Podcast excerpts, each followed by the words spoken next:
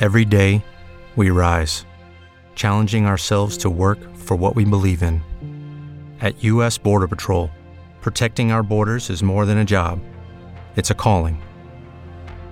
Agents answer the call, working together to keep our country and communities safe. If you are ready for a new mission, join U.S. Border Patrol and go beyond. Learn more at cbp.gov/careers.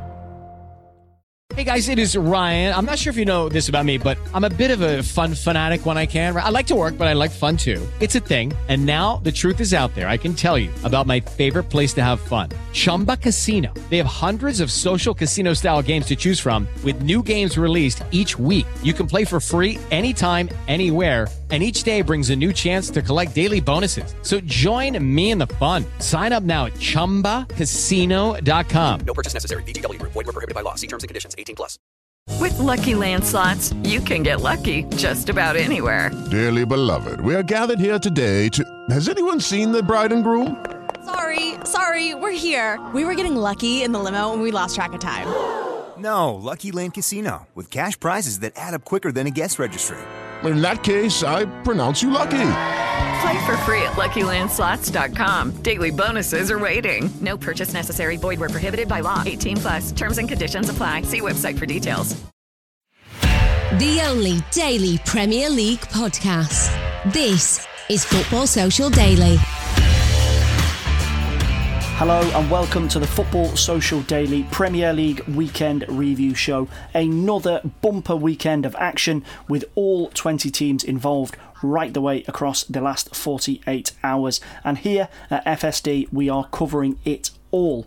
And in a week that has been dominated, let's face it, dominated by a certain man's return to Manchester, it's nice to be talking about some actual football. That is, until Mr. Ronaldo actually sets foot back on Mancunian soil. So, in the last show before we see United Red covering Ronaldo once again, we'll look at how his new side slash old side actually got on this weekend. Mason Greenwood rescued a late, late win to make sure that Ronaldo comes into a winning team. That's all to come on part one of the show, and we're also going to be talking about Manchester City's demolition 5 0 at home again against Arsenal. Whew, that was a tough one for me to say. And in part two, we go over to Anfield as 10 man Chelsea. They held out for a point on Merseyside, and Spurs are the surprise table toppers. Harry Kane is back, but Son Heung-min was the hero once again for a third straight successive 1 0 win. And then to wrap it up, in part three, we'll be dropping in on all the other action this weekend as there was big wins for Brighton and for Brendan Rodgers and Leicester City. Right then, my name's Fergal Brennan, and joining me tonight we have Ronaldo. I don't even know how to t- say this. We have a Ronaldo zealot, Manchester United fan and broadcaster, our kid, aka Dave Scott. Dave, how's things? Uh, absolutely. Well, if you'd asked me on Friday, I was absolutely over the moon. I've come down a little bit, so I'm I'm still in orbit. But uh, you know, uh, after the Wolves game today. But yeah, fantastic, mate. I think uh, the future looks brighter than it did uh, when there was rumours he was going to Man City. So all good over there, mate. Uh, and someone who's probably a little bit less excited than Dave about Ronaldo's return to Manchester. We have Goal.com's Manchester City correspondent, Jonathan Smith. Jonathan, are you in orbit? Are you in Ronaldo territory? What's your view on it all? I'm happy. I'm happy that the whole uh, situation is over and done with. It. It's an absolutely crazy 48 hours. One minute is going to City, one minute is going to United, and yeah, it was it was a bit of a whirlwind end of the week. Um, so it was nice to get into the weekend and watch a bit of football. Yeah, I agree. I think anybody involved with City or United that was covering this story probably had about two or three hours sleep over the weekend. So we all know now that it's done and dusted. He hasn't yeah. quite arrived back in the country, but Ronaldo will be back at Manchester United. And because he's not there just yet, they've been bumped into part two. So Dave, hold your horses. We're going to be talking about them in the second part. Man City, that's where we get ourselves kicked off. 5 0 win Jonathan, this is becoming pretty ordinary for City. 5 0 last weekend against Norwich, and now another team that could potentially be battling relegation this season, Arsenal, 5 0 again.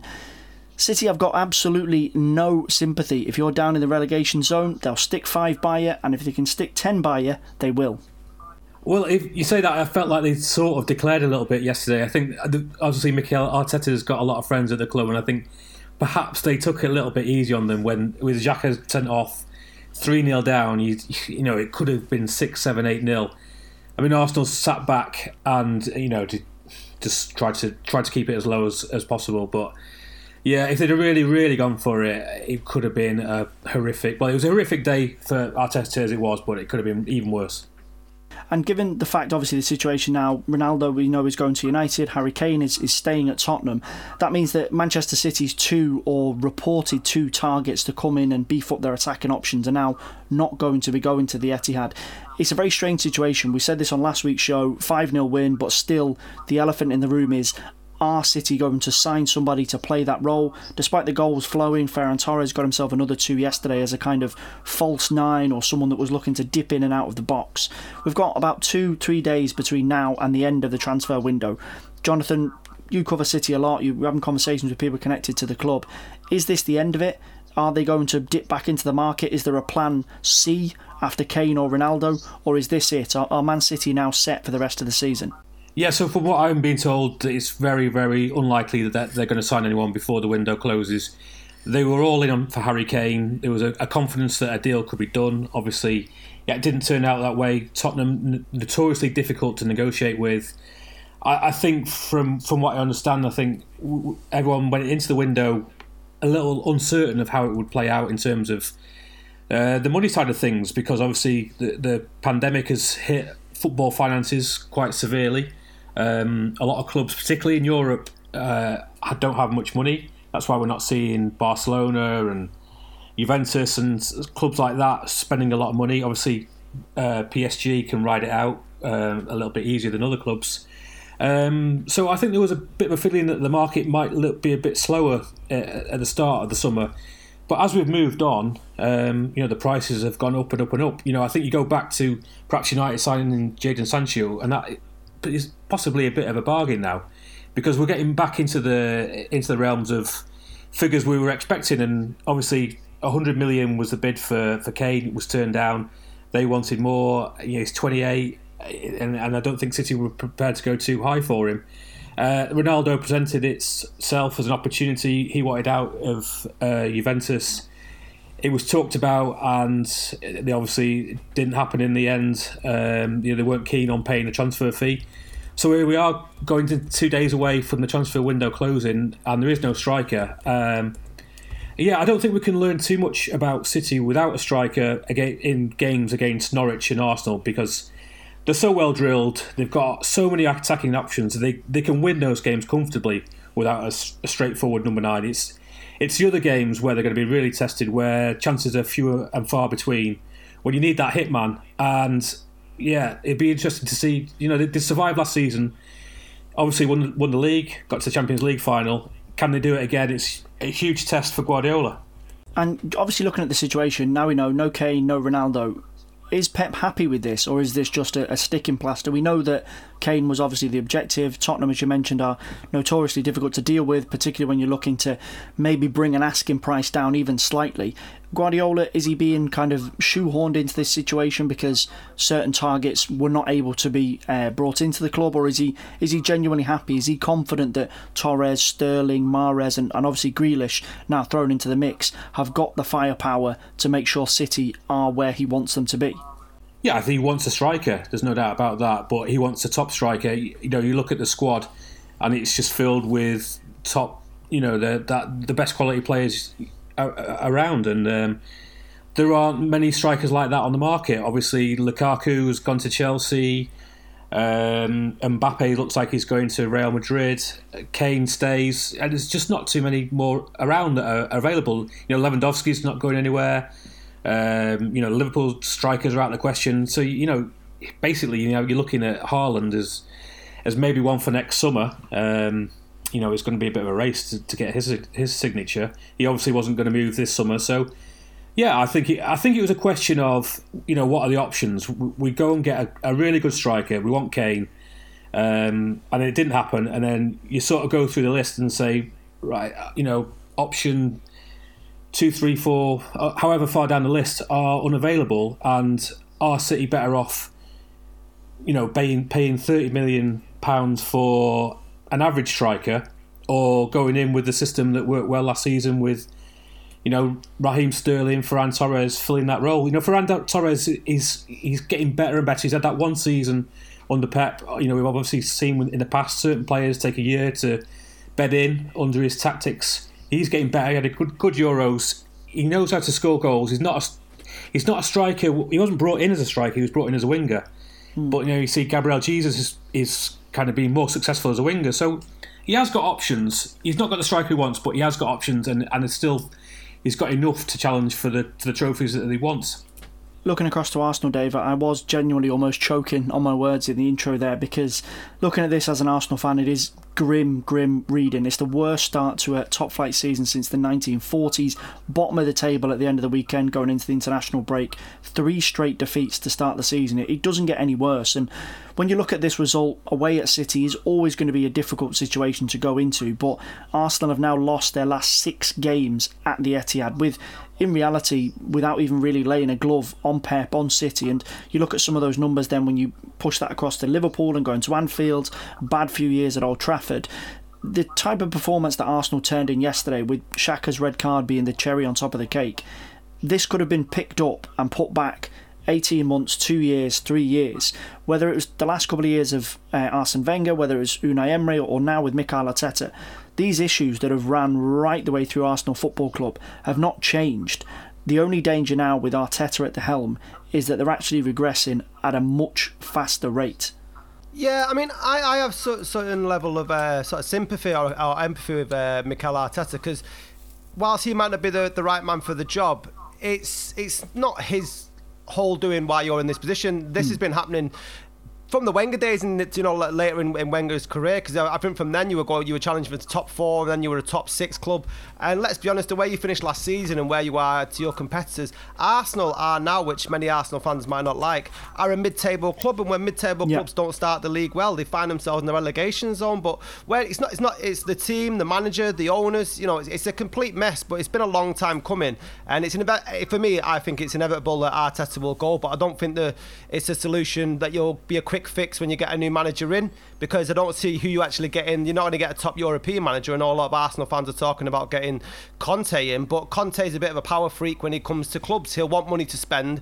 He'll want his own players in there. I don't think Arsenal have got the budget or the want to go out and spend the sort of money that that he'll want. And the thing is, if Arsenal fans or if Arsenal club have the the desire to get back of your, your days of glory that you had under Wenger, you need to spend serious money because Arsenal remind me nowadays of what Man City were like before uh, before they were bought out um, by the uh, by Abu Dhabi. And I think for you to get back up, you've got to start investing into your team the way that City were back then, and you need to buy either Galacticos and mercenaries. But are Arsenal really gonna gonna spend the money to do that? No, I, I mean, I've got to admire you, Dave, kind of Jay Motti esque there. You're managing to get two insults in one sentence. You managed to have a pop at Arsenal and at City. That's that's quite impressive going. but I can't. But based on the result yesterday, I absolutely, I absolutely, uh, I absolutely can't argue with you. But given the fact, obviously, as a United fan, you know what it is like to an extent being in this position. Obviously, United have got a much richer and a much longer history of dominating in the Premier League than Arsenal do. But there has been a drop down in the post Wenger and in the post Ferguson era for, for both teams. United obviously rebuilding much better and much faster. But United haven't had these days. There's obviously been big defeats to City and been one or two bad results away at Anfield. But Uh, what I wanted to ask you from, from a United point of view, this is what I think is frustrating and angering a lot of Arsenal fans. They look at United and go, they've had bad times, they've had to rebuild, but they don't go away and just get murdered by City, by Liverpool, by whoever. There has obviously been difficult results and, and things that United fans have had to choke down in the last couple of seasons. But why is it that Arsenal are in this position where, when they are rebuilding, that they're so susceptible to just absolutely dissolving in a big game, whereas United are, are not quite in that position? I don't know. I, would I'd love to know the answer because I think that the answer to that is the reason why Solskjaer's remained in the job as long as he has. Because if you look at Solskjaer's results against the, the bigger teams, obviously his record over Pep's pretty good, and uh, and Klopp uh, and Klopp likewise. Uh, so so we, we seem to be able to turn up against them, but it's the results against the when we're dropping against Burnley or the Sheffield United game last season where where, where we fall off. Um, but I don't think we're, we're the finished article. But I don't think that if United were in the position that Arsenal are in, I don't think that United fans would be calling for the head of Ole Solskjaer in the way that I see as many Arsenal fans calling for the for Arteta to get the chopper. I, I, I really don't, and it's just bizarre sort of uh, the loyalty that we have uh, behind Solskjaer. Uh, quickly before we move on to Liverpool Chelsea, Jonathan, I want to ask you about the situation with Arteta. Transfers, obviously, he has been back this summer, whether that's the board looking to protect themselves if they do eventually get rid of him. 156 million has been spent so far. That's more than Arsenal have ever spent in, in one transfer window. But there is this strong, strong feeling that Arteta is on on the clock now. He's being watched. After the international break is Norwich, who are arguably the only other team that have been worse than Arsenal so far this season. Do you get the impression that it is only a matter of time, or do you think, based on the amount of money that's been given to him this summer, the board can't just cut their ties with him? I think there's a will for him to succeed. I think they believe in what he's trying to do. He's trying to bring, play football. He's brought in players like Odegaard. He's given Smith Rowe a chance. I think they they see themselves going back to the Arsenal way of playing things with a bit of style, a bit of swagger. And obviously, you know, it was interesting after the game, Pep talking about Arteta. They're obviously friends from the time at, uh, at the Etihad. But there was a belief within, you know, City that were, Arteta was a potential successor to Guardiola when he leaves. Um, so, you know, I think everyone wants him to succeed, but it's one of those where it, every time you lose, it just ramps up, ramps up, and now suddenly that Norwich game is a big pressure game, and there's a lot of players in the Arsenal squad who just don't respond to pressure; they just buckle. And you know, if they were to lose to that Norwich game, if they were sorry, if they were to lose against Norwich, to then go to Burnley away from home, which is you know is obviously not going to be they, they're going to get right stuck into them. Then you've got the North London derby, and suddenly you know if they haven't got uh, kind of six points or, or you know four, five, six points, and by the end of those, it's it's it's going to be really difficult. The pressure is going to really mount on him, and you know the the press, the the fans, everyone is going to be saying, "How long has he got?" Yeah, I agree. I just I just get the sense, as you say, that unless we get a slew of points on the board next month, I, I honestly think Arteta could be gone before way before Christmas. But obviously, the other side of the international break, things could turn themselves around. Right, we're going to flick across to Liverpool against Chelsea. One all, Dave, on the day. But the big talking point was a red card for Reece James in added time at the end of the first half. Chelsea were the better side before the break, getting the lead through Kai Havertz. Brilliant looped little header. But Reece James, as I say, red card. There was a long, long VAR check by Anthony Taylor. Taylor. He eventually gets the red, off he goes, and Mo Salah bangs in the penalty. Now, before we talk about the performances, I want to talk about the handball because all the time, whenever there's a handball and there's a VAR situation, Twitter and social media absolutely explodes. And you start to see people's kind of proxy alliances where people were kind of backing James because they didn't want to see Liverpool get a positive result, etc., etc., etc. But when you look at the situation on its own, he does handle the ball, he does move his arm towards the ball, then the referee has to make the decision in terms of the red card. When you package it all together, a handball, a penalty, and a red card, is it a fair decision, or has Anthony Taylor maybe gone a bit too far? Yeah, I, I mean, I when I saw it, I, did, didn't think it was a handball because I thought that it was just like his hand was in a natural position and he couldn't really get out of the way. Uh, but I know that the the referee and the VAR team uh, looked at it just as a still image, and I know that's what the Chelsea manager was very upset about but it just the ruling just seems a little bit unfair that you are going to lose a player and you're going to get a, a goal, a, get a penalty against you. It just seems like a double punishment. I'm not too sure what else Reece James could have done. I, I know his hand touches the ball, but it's that quick. You, I think your natural body reaction, you've mm. got to be quite a, a you know, a, a, quite a firm person to not not want to put your arm out in that position. Yeah. I think when you look at, as you say, Jonathan, Dave mentioned that when you look at it as a still image, it's a completely different situation than a video. When you're watching it live, when you're watching the natural movement of the arm and the, as the ball approaches him in the situation. But the ref, referees this season have been given a new interpretation of looking at handballs and how to interpret what is intentional, what is accidental, what is a ricochet, what's a deflection, and it again, it, rather than making referees' jobs easier, it's actually making it more difficult for the likes of Taylor and other Premier League um, referees to make this type of decision. And obviously, huge amounts of pressure. He had the Liverpool fans screaming at him to give the penalty. I think the bigger issue or the wider issue that Tuchel brought up at the end was the red card. And this is where a lot of fans are becoming confused and annoyed is that the double jeopardy idea. You can give the penalty because a goal or a goal scoring opportunity has been denied, but to send off a player, you've completely changed the game and completely decimated Chelsea's chances of holding on to that lead and winning it. Yeah, I completely agree. I mean, we it, we kind of got rid of it, didn't we, for for fouls that you if it was a if you were going for the ball that you you don't get a red card, um, and then we yeah if we've got this sort of rule where if you're not going for the ball, if you're just trying to take out the man, that you, you can still be sent off. But I completely agree. It ruins the game. Uh, you know, you know, like David's saying, well, what what else could you do? It's a natural reaction mm. to do that. You know, I, I feel like it has to be a penalty because he's he stopped the ball going over the line because he's used a part of his body which he can't use. So I, I, I just feel that every season, the more we try and nail down the rules, the harder and harder it becomes because it's just every you know how many times have you gone to a football match where you see something you've never ever seen before and you, and it's not in the laws of the game it, it's it's it's very difficult to say right this this is black and white and you know we got I, I, felt last season it was a right mess with the VAR in terms of the offside. It, you know it wasn't great. It wasn't it wasn't a great spectacle. It didn't add to it. Um, I think maybe we're they've, they've started to ease up a, a bit on some of those things. We've seen some of the fouls aren't being given now, which I think is probably a good thing. They're giving a little bit more common sense to referees. I think it, I think you give more trust to the referees and you get a better game. That's the way I see it. But I, I understand when these things happen and people say, "Well, there's no law covering this," so you know, it's it is it, it's a very difficult game to to bring into into rules over certain situations, and that's probably one of them where we can get it right. I think. Uh, looking at the performance itself, Dave, in terms of gauging, Chelsea obviously got rightly praised at the end because the second 45, Tuchel and his players, their hands were essentially tied. They had to batten down the hatches, stay organised, stay structured, and make sure that the Liverpool didn't get a goal. Liverpool were given a golden opportunity here 45 minutes against 10 men. Yes, it is Chelsea, but you're at home at Anfield and you've got an entire half to get a goal. And one of the big standouts for me in the second 45 was just two shots on target for Liverpool, and both of them from defenders. Andy Robertson and Virgil van Dijk, Edouard Mendy keeping them out on both occasions. And when you've got an attack of Salah, Mane, Jota, who came on, Harvey Elliott, who's been impressive so far this season, you would expect a bit more. And Liverpool at the start of the campaign, that a lot of the narrative around them has been Van Dijk's back, Gomez is back, Henderson is fit again.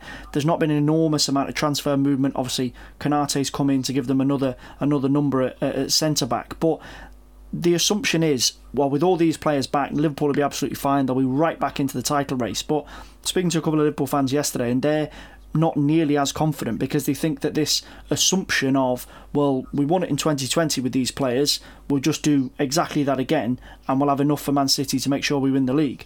Based on these types of performances, when you need your Salahs and your Manes to step up and get a goal, the jigsaw's not exactly complete from Liverpool so far this season.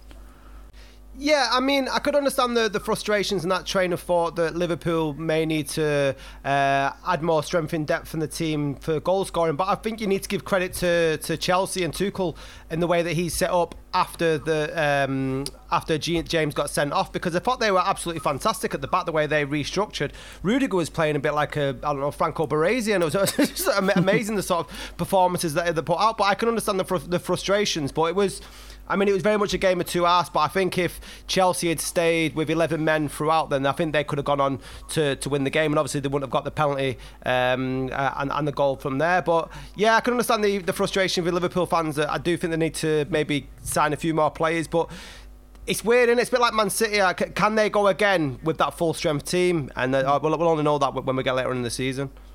And Jonathan, looking at Chelsea, obviously measuring who won most from this uh, at the end of the game, it definitely was Chelsea, a point apiece, but it's a good point for Chelsea, whereas you might say it's a bad point for Liverpool based on the fact they had a, a man advantage for the majority of the match. And Thomas Tuchel will be pleased, obviously, the way they just kind of sat, sat in, stayed organised, and make sure that Liverpool were frustrated. And, and Dave makes an interesting point there. We can never obviously gauge how a game would have gone in a in a hypothetical situation, but Chelsea with a better side in the first 45 minutes, Kai Havertz gets them in front. Mason Mount, Romelu Lukaku both had chances to, to make it 2 or even 3 0. You did get the sense that obviously, if you remove the James sending off, Chelsea looked really, really comfortable, and Liverpool only really got themselves with even the chance of getting back into it after James was sent off. Yeah, I think Chelsea are looking very awesome actually from from the way they started the season. I don't think perhaps we can't read too much into the last into the first three games of the season, but the strength of their squad, I think they've got everything. I think they've probably got a little bit more than everyone in the Premier League this season. They've got a, they've got a really good manager. They've now got a striker finishing everything off. They've got creativity in midfield, um, and like David was saying, that de- defence um, is very very strong. And to think that Lampard almost let Rudiger go seems absolutely crazy. Now he, he's he's fantastic. Uh, the the leadership of Thiago Silva.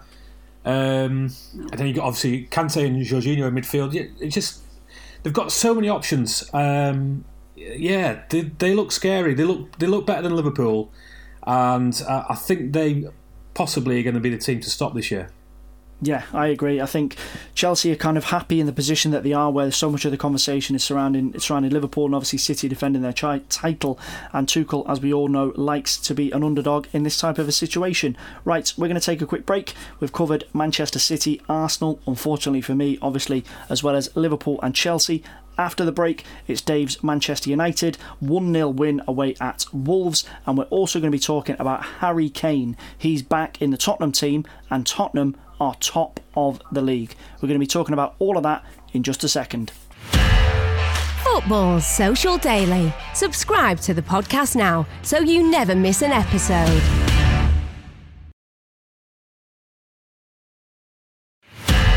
Football Social Daily. Find more great sport at sport-social.co.uk.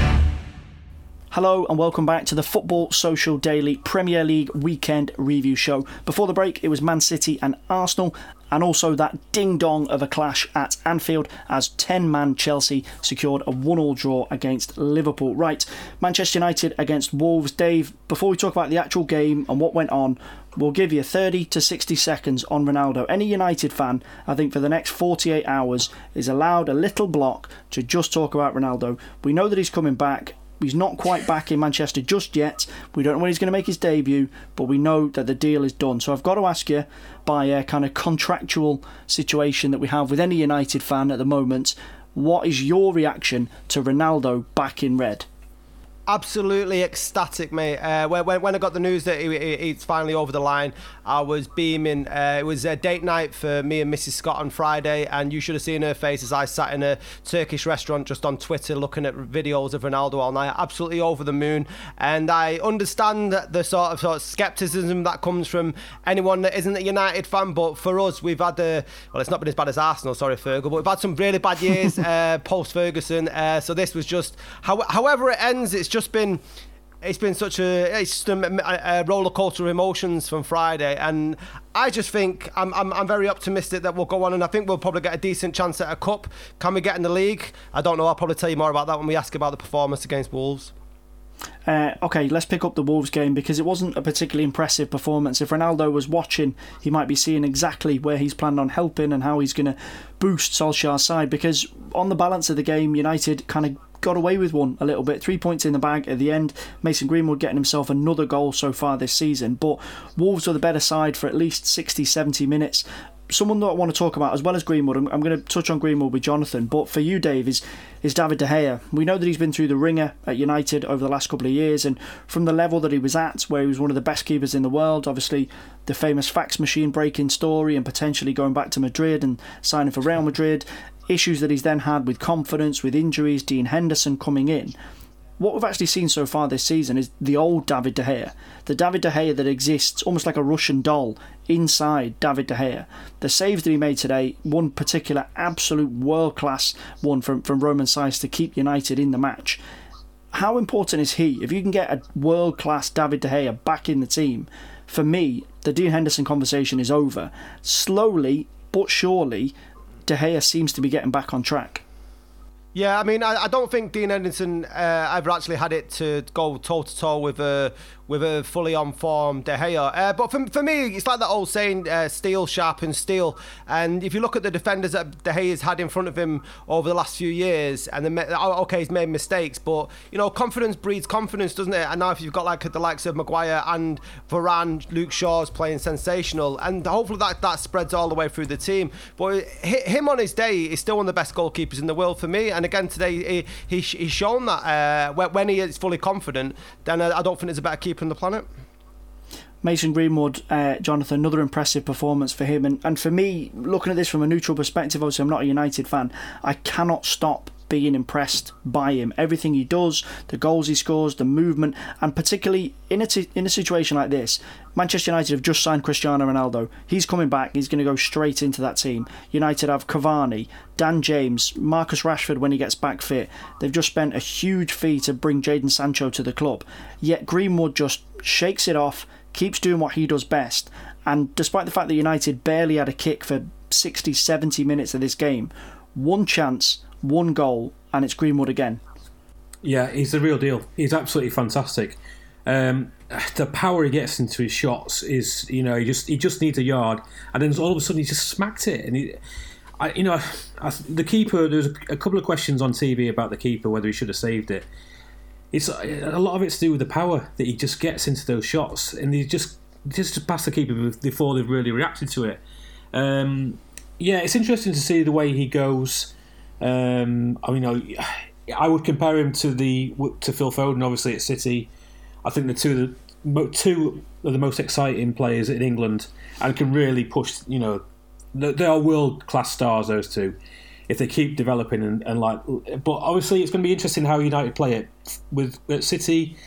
Pep took his time with Foden. When all the people were saying he should be in the side whatever, he took his time, slowly integrated him into the system.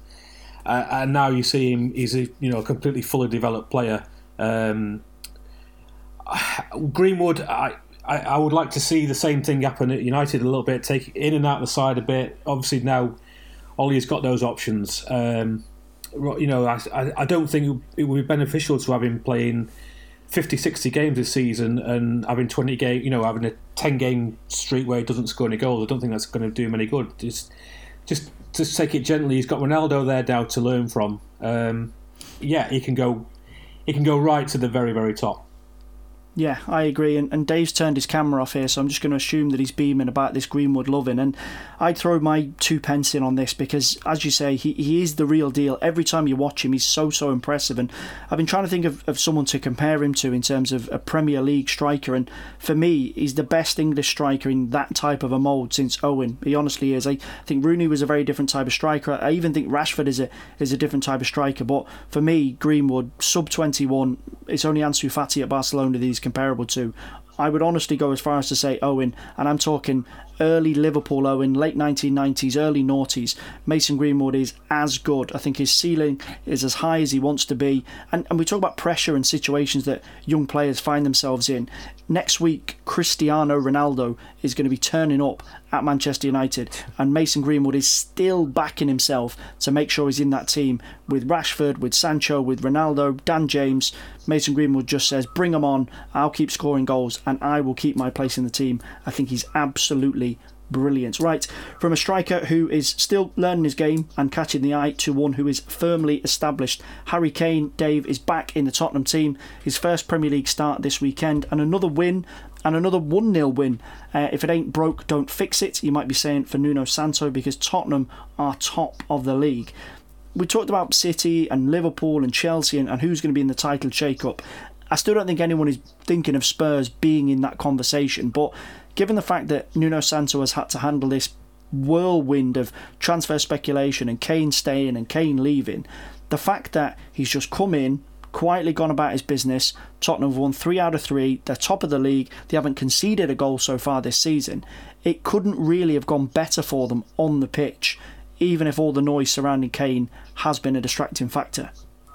Yeah, I mean, you wouldn't expect this, would you? I think when everyone sort of heard all the circus that was going around Harry Kane before the season started and he didn't turn up for training, you wouldn't be um, wrong thinking that Spurs might get off to a bad start and that would be the reason behind it. But no, you, you're rightly in saying that they've quietly gone about the business.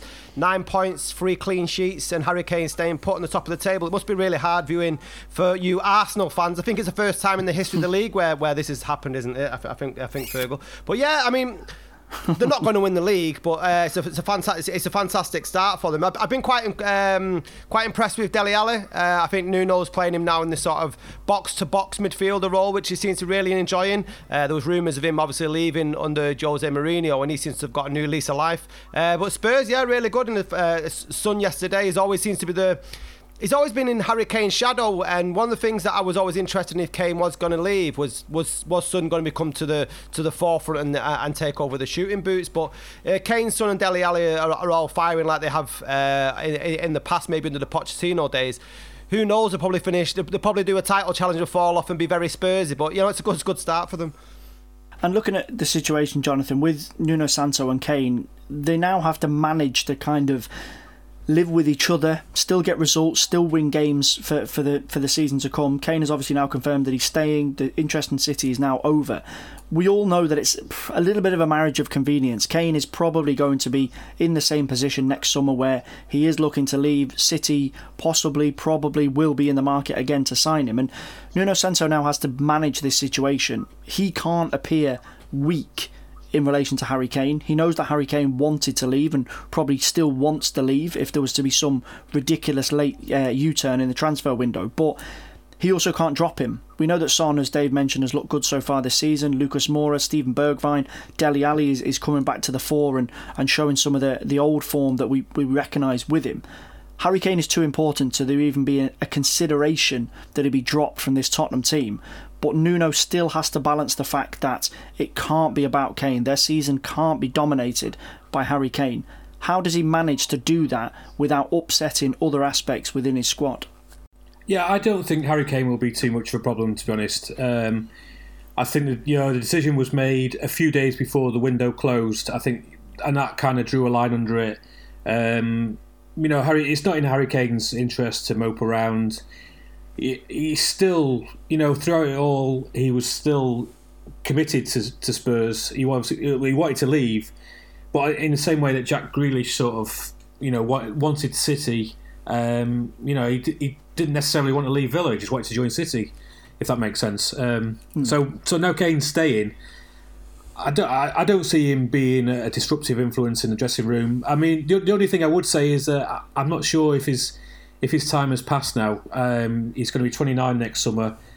Uh, I'm not sure if City are going to go back for him. Um, he's still he'll still have two years left in his contract, so he's still going to cost a lot of money. A year older, a, a year another season in those ankles. Um, I think he might have to resign himself that it's he's he, he's going to be at Spurs for at least two seasons that's an interesting point, Dave, that, that Jonathan makes about Kane. This summer, everything seemed to be rowing in that direction. All signs seem to be pointing to, to City getting Kane or at least running it really, really close. And obviously, Spurs have stood firm.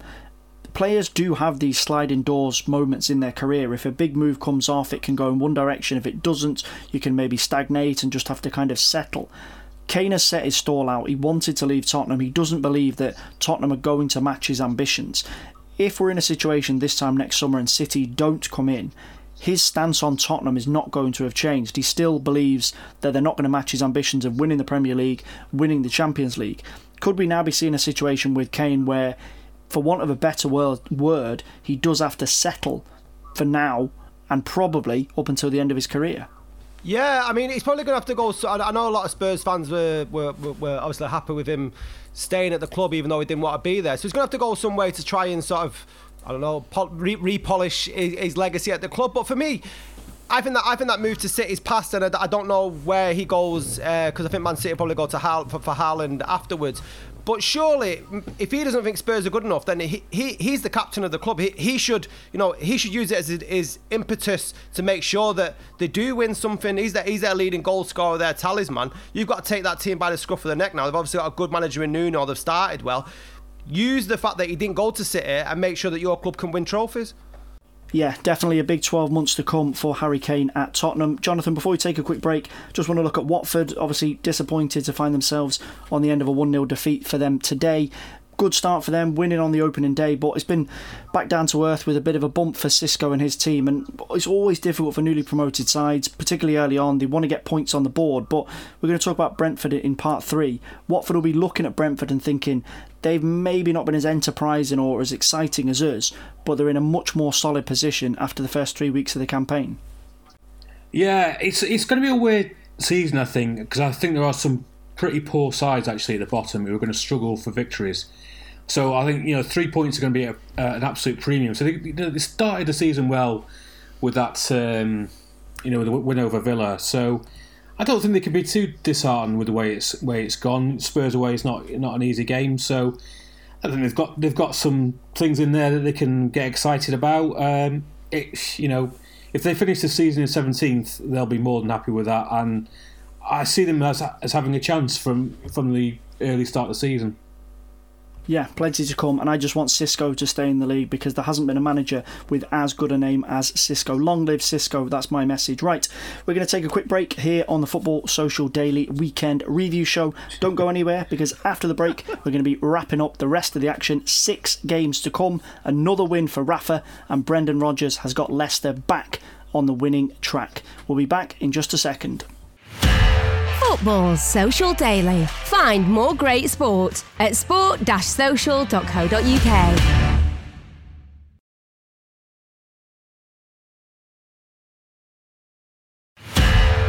Football Social Daily. Subscribe to the podcast now so you never miss an episode. Hello and welcome back to the Football Social Daily Premier League Weekend Review Show. Just a quick reminder with the Premier League firmly back up and running at full speed here at FSD Towers, we are back in business as well. That means a podcast every single day, seven days a week. We are here with the latest takes on the English top flight. If you click subscribe now on this episode, you can get a brand new podcast as soon as it is ready. Right, we're going to run around the grounds for the last six games this weekend. As I mentioned before the break, big win for Rafa Benitez and Everton. Dave, I'm going to throw this one over to you. Rafa Benitez coming back to Merseyside, albeit on the blue half this time round.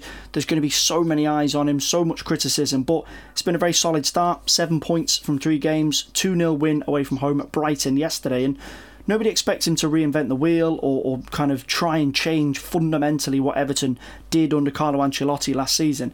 It is relatively straightforward.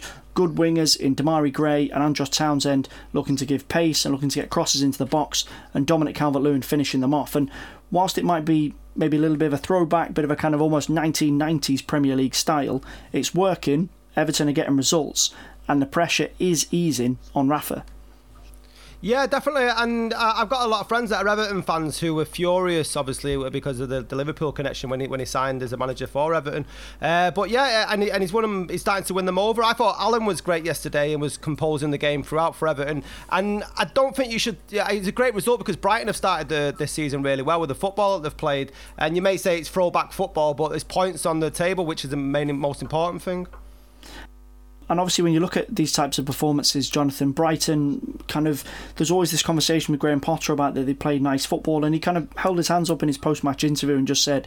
Everton got their tactics right. I got certain things wrong. You know, we weren't as clinical as we should have been. Brighton are still okay, but the kind of hangover of questions from last season, which refers to can they win these types of games? It's all well and good going to, to Anfield and winning matches and, and looking to put it up to United or City. They do need to be getting points in these types of games if they want to move themselves up the Premier League ladder. Yeah, I still think it's a very enjoyable time to be a Brighton fan. I would have thought, you know, uh, I can remember 20 years ago watching them in the in the fourth tier of. Um, they've obviously worked their way back, and, and they play some great stuff in the Premier League. Um, you know, I go back to that to the sort of Chris Hughton days of uh, a couple of seasons ago, and they were they were hanging on for dear life.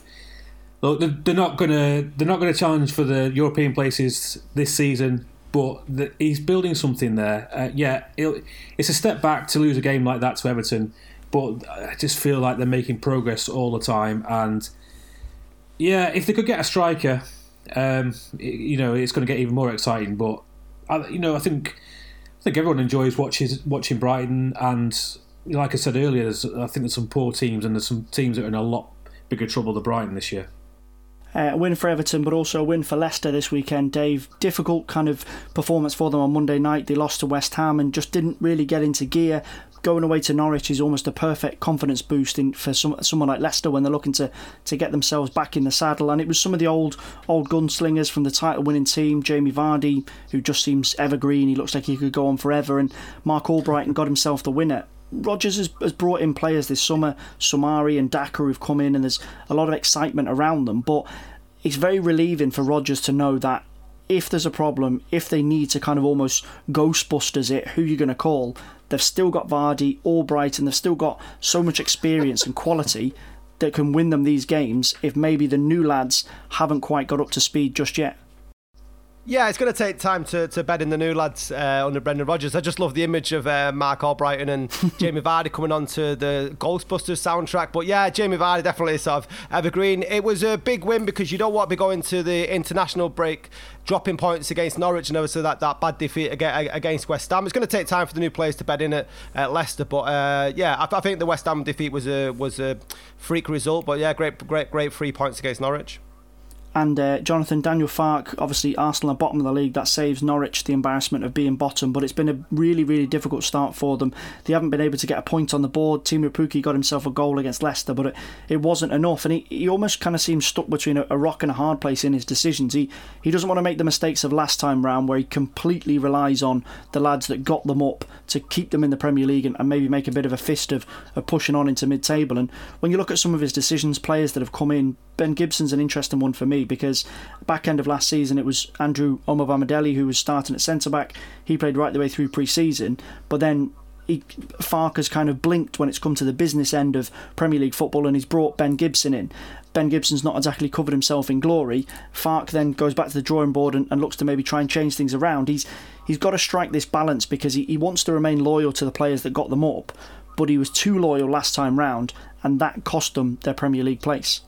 Yeah, it's not easy. Um, it's it's going to be difficult for Norwich this season, but they've got they've got a good manager.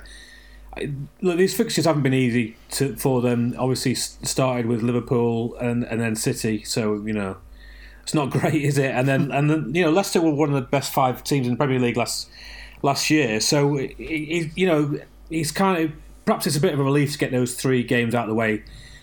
Take this international break, assess his squad, see what he's got, you know, he's brought, like you say, he brought in new players. He's got options, and then attack the attack it after the international break when they come back, and just just say right, this the season starts now, um, because you know they they've got a chance of fighting for, for survival. It's, it's not going to be easy, but they've they've got goals, they've got um, you know they've got a, a good system. Um, so yeah, I don't.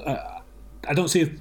I think it's too early to, to, to write them off. I think they, you know, they'll they'll get a good good go this year. Looking across to Villa Park, Dave, Aston Villa won, Brentford won. We talked about Norwich and the kind of disastrous start they've had. Watford, it's not been it's not been great, but Thomas Frank and Brentford, he probably couldn't have asked for a much better start. Five points, obviously beating Arsenal on the opening day. He's really really positive. and as reductive as it might sound, when you're in a position of a newly promoted club, you're already getting the calculator out, working what you need to stay up. We know the whole 40 point magic mark is probably reduced now to about 37 38. Five points on the board from the first three games. The team's full of confidence he'll be you know getting his abacus out and looking and thinking if we can just kind of maintain this rate of results we're going to be absolutely fine yeah, definitely. I mean, it's usually one of the teams that are promoted uh, that seems to have this decent run. We've had Sheffield United in the past and Leeds United last season. And Brentford this season, uh, yesterday, they were really resilient and organised. Uh, and I thought they did well to at the back keeping Danny Ings out throughout the game. Uh, unbeaten in three matches now. And I think what are they? I think they're ninth in the table now. So, mm. yeah, he, de- he definitely looking at it. He'll, he'll, have the amount of points that he wants to get on the table to to stay in the league. But yeah, it's, it's just fantastic to, to see a team like Brentford do so well so early in the season uh, Jonathan, Newcastle 2, Southampton 2, and the issues and the kind of controversy surrounding Steve Bruce has just rolled on from last season through the summer into this one. And the fans are not going to take long to just remember hold on a minute, we don't really like Steve Bruce and, and start getting on his back. And this was a real kick in the teeth for him. Alan Saint-Maximin scored after 92 minutes, and then James Ward-Prowse banged in a penalty on 96. So they've just thrown away three points. St James's Park has gone absolutely ballistic. They think they've got three points in the bag, and then they just throw it away. Um, and given the fact that Bruce doesn't have the easiest relationship with the fans, we know that it's not going to take much for them to start pushing. These types of results and just throwing away points is only going to make his job more difficult. Oh, definitely, definitely. That was a bad one yesterday. I, I, got I got home actually. I was at the City game, the early kickoff. I got back just as all the, all the full time scores were coming in, and uh, Newcastle scored that goal two one. I thought, oh, you know, that's a big big result. By the time I got on, you know, put the key in the door and turned the TV on, it was two two. And watching it on watching it on Match of the Day, they just panicked, absolute yeah. panic um, in the team, in the fans. Um, and you just can't, you know, it's just not good enough that. Um, you know, obviously, I, I'm just I, like you say, it's going to be they're going to turn on Bruce quickly enough because he's he's not a big enough name. They wanted Benitez, he he left, and it just looks like troubles. Every season it looks like troubles brewing. Um, they, they've survived it so far. This looks worrying. Um, but then you know, Saint-Maximin is is a match winner. If he if he can get a couple of you know, if, if he can win a few games for them, they just might have enough, but it's not a happy camp at all. Uh, looking ahead to the last two games, Dave, West Ham 2, Crystal Palace 2. West Ham have been quite good, quite positive so far this season, but Crystal Palace is it's difficult to get a handle on them. They've got two points from three games, back to back draws. Conor Gallagher getting himself two goals, his first two for the club after joining on loan from Chelsea. And there is going to be a lot of attention on Vieira, and there's, there's, always this fascination within the Premier League of elite players coming back and how are they going to do. Obviously, there was Lampard at Chelsea, and, and there's, there's going to be more in the seasons to come. And Vieira's got a huge amount of stock in the bank in terms of what he achieved as a player with, with Arsenal, but it's difficult to kind of gauge whether he is making an impact at Palace. Palace is a bit of a mess. 12 players left over the summer. Roy Hodgson, that was just this this absolute guarantee of solidity despite the fact that they do seem to be digging in and scraping out a few points here and there, it doesn't look particularly exciting. And, Vieira inevitably will probably still find himself on that list of managers that could be up for the sack before the end of the year. Yeah, it's hard not to think that, and I don't think he's been very successful in his previous managerial roles. And I think before uh, was yesterday, I think don't think Palace had scored before the game. Uh, they were the better team in the second half but they, they are so light with the 12 players that have left in the summer, and what we've got now two, three days before they sort of they can, they can bring anyone in. So you'd expect Vieira to be un, under pressure soon. But it's a stylistic thing, isn't it? When it's, when so many players leave and you're not allowed to bring any, you're not really got to bring any players in. He's not got much to work with moving forward. So I, it'd be a hard season, I think, for Palace. Uh, and moving on to the final game of the weekend, Jonathan, we've had some serious chat about the other nine games, but we've left the worst till last. Burnley won, Leeds won. I've just put in the notes here that this was an absolutely crap game, and it was garbage. This is the worst game that I've watched so far this season. But as a little bit of a laugh because one of the interesting subplots to all this was Patrick Bamford's running war with Sean Dyche. Sean Dyche has kind of called him out for being a bit soft when they worked together before, and the story of his parents coming in to sign his contract. And Dyche deliberately sent out Ben Mee and, and, James Tarkowski to, to give Bamford a bit of a roughing up. And in a game that was wildly short on quality, two pinball goals, Patrick Bamford got the most pinball goal he managed in probably his whole career. And he had the biggest smile on his face. There was a great scene of him walking off at the end, just gave Sean Dyche a great big cheesy grin. And it is nice to see those uh, sorts of situations. Anyone that's always wanted to go back into their boss and just grin at them in their face will have taken a bit of heart from, from Patrick Bamford today. Yeah, definitely, definitely. Perhaps he was he refused to eat worms or something like that. but yeah, it was it was it's good good for him. Yeah, I mean he's, he's, he's kind of proved everyone wrong from a couple of years ago. Obviously, he was at Chelsea and, he, and there was high hopes for him, but it's he had a couple of chances and it wasn't working. And yeah, he, he's found a home at Leeds and. Um, I'm sure he enjoyed that. I'm sure that was one of the most enjoyable uh, goals he's got since he's back in the Premier League. Great stuff, right? And before we wrap up, wrap up, even we're going to have a final word on Ronaldo. Dave, we're going to go back to you. Obviously, he's on international duty with Portugal now, so he's probably not going to be arriving into Manchester until next weekend. If anyone's listening to the show and they're out and about in Manchester, where do you think they're most likely to spot Ronaldo? Manchester's going to be on Ronaldo watch. If you're trying to get a glimpse of him in Manchester, where's the best shout to find him? Uh, he likes uh, Greggs vegetarian pasta, so you'll probably see him near Piccadilly train station. Right, top tip, top tip indeed. I Obviously, there's loads that, of Greggs sponsorship. no, no, no, no, no. We've got no pastry sponsorship at all. So, Greggs, if you want to spot Ronaldo, Greggs is your best bet. And if you don't find him, you know where to come at our kid on Twitter. You can blame Dave for that one. Right, we're going to call it there for we're going to call it there for the podcast. After we've talked pastry, we've talked football, we've talked worms, and we've talked Paddy Bamford. Dave, Jonathan, thanks so much. Cheers. Pleasure as always. Great stuff, guys, and thanks so much for listening. Don't forget, click subscribe on this episode. We have a brand new podcast right with you tomorrow morning. Jim, Marley, Niall, the rest of the team will be back talking across some of the biggest talking points this weekend and also previewing a massive week of international action as the 2022 World Cup qualifiers kick in in just a few days' time. We'll speak to you again very, very soon Football Social Daily. Find more great sport at sport-social.co.uk. Lucky Land Casino asking people what's the weirdest place you've gotten lucky? Lucky? In line at the deli, I guess? Aha, in my dentist's office. More than once, actually. Do I have to say? Yes, you do. In the car before my kids' PTA meeting. Really? Yes. Excuse me, what's the weirdest place you've gotten lucky? I never win and tell. Well, there you have it. You can get lucky anywhere playing at LuckyLandSlots.com. Play for free right now. Are you feeling lucky? No purchase necessary. Void where prohibited by law. 18 plus. Terms and conditions apply. See website for details. Judy was boring. Hello. Then Judy discovered ChumbaCasino.com. It's my little escape. Now Judy's the life of the party. Oh, baby, Mama's bringing home the bacon. Whoa, take it easy, Judy. The Chumba life is for everybody. So go to ChumbaCasino.com and play over 100 casino style games. Join today and play for free for your chance to redeem some serious prizes. chumba ChumbaCasino.com. No purchase necessary. Void where prohibited by law. 18 plus terms and conditions apply. See website for details.